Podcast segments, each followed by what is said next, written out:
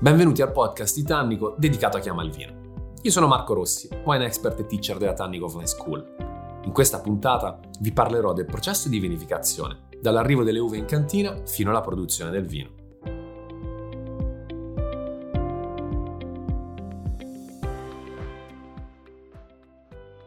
Cerchiamo di capire come si arriva ad avere il vino dentro la bottiglia.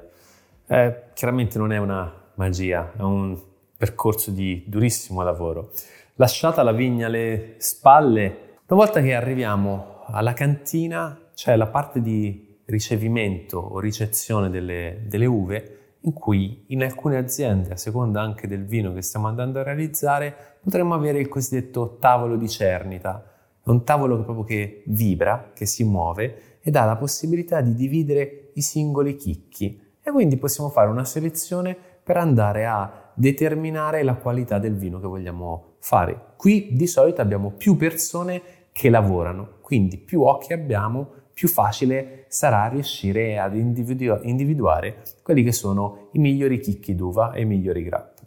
Generalmente il frutto viene separato dal, dal raspo, quindi dalla parte proprio della parte verde, la parte più vegetale.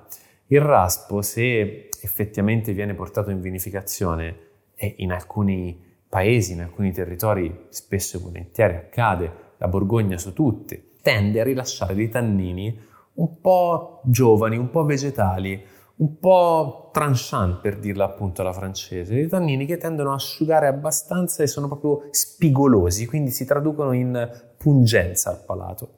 Ma non è detto, in alcuni casi, soprattutto se si va a lavorare con il gioco dell'ossigeno rispetto ai raspi, si riescono a ammorbidire anche questi tannini. Ma torniamo a questo tavolo di cernita. Quindi una volta che abbiamo portato in cantina i chicchi o i grappoli su cui vogliamo lavorare, si passerà a una pressatura soffice, non una pressatura troppo forte. Perché? Perché all'interno del chicco abbiamo il cosiddetto vinacciolo, il seme, che contiene sì oli essenziali incredibili, anche vengono utilizzati spesso nella farmaceutica, nella cosmetica, ma contiene anche dei tannini che sono estremamente duri e che potrebbero quindi tradursi in un vino non così semplice da bere. Il tannino vi ricordo che ha quella sensazione di astringenza che viene data per esempio dal carciofo oppure un capo non ben maturo.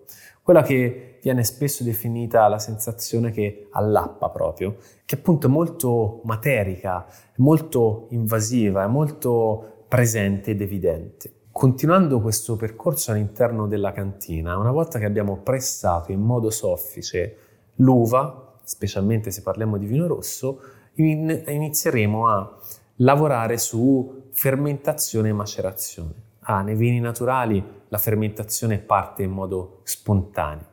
In alcuni vini invece viene inoculata, poi lo vedremo magari nello specifico, e viene quindi innescata. In questo momento il tino può raggiungere temperature molto elevate. Se andiamo sopra i 30 gradi il tino potrebbe avere un blocco di, di, fermentazione, quindi è importante rimanere su temperature più basse e saper gestire la fermentazione. Le bucce sono ben presenti in questo momento, specialmente nei vini rossi, proprio per colorare e lasciare, eh, rilasciare antociani, la cosiddetta carica antocianica. Questo contatto sulle bucce può essere più lungo o meno lungo, sta un po' allo stile produttivo ed al vitigno utilizzato. Vengono fatti in questa fase anche i cosiddetti rimontaggi, spesso e volentieri, perché le bucce tendono ad andare verso la parte alta del tino, si può usare acciaio, si può usare cemento, si possono usare dei troncoconici in legno. Quindi anche qui è un po' la sensibilità del produttore a determinare come sarà svolto il lavoro in cantina.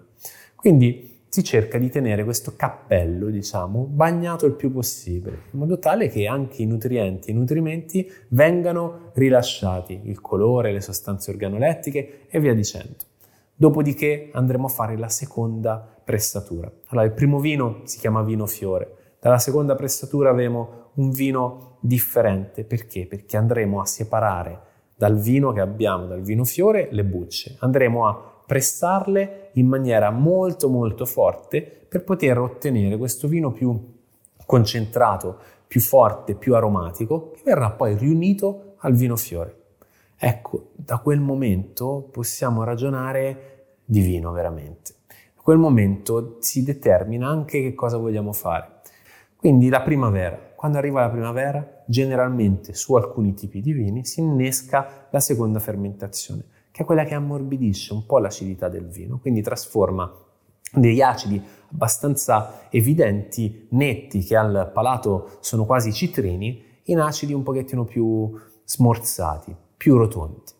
Dopodiché potremmo scegliere se il vino avrà bisogno di continuare a rimanere nel suo contenitore fermentativo, che potrebbe essere un acciaio, potrebbe essere un cemento, oppure anche un legno, per esempio un tronco conico, o se lo porteremo tramite il macchinario apposta direttamente alla fase dell'imbottigliamento Qui si potrà decidere se filtrare il vino o non filtrarlo ed è ovvio che all'interno di tutto il percorso potremo utilizzare elementi chimici oppure no. Ed è qui che tracciamo poi anche un'altra linea stilistica.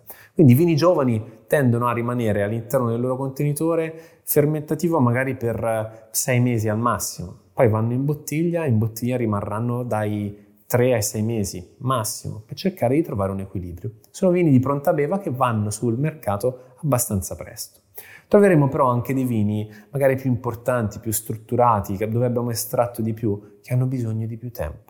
Allora la permanenza all'interno del tino potrebbe essere anche di qualche anno, prima di spostarsi possibilmente all'interno di contenitori in legno, piccoli o grandi che siano, dove faranno un primo passaggio con l'ossigeno, oltre ovviamente ad assorbire quelle che sono le caratteristiche sia di tannino che organolettiche date dal legno stesso. Dopodiché si porterà il vino in bottiglia. Questo sarà un vino che avrà bisogno però di più tempo per ritrovare un suo equilibrio. Dopodiché saremo pronti ad andare sul mercato. Diciamo queste sono delle linee guida per cercare di capire il mondo della vinificazione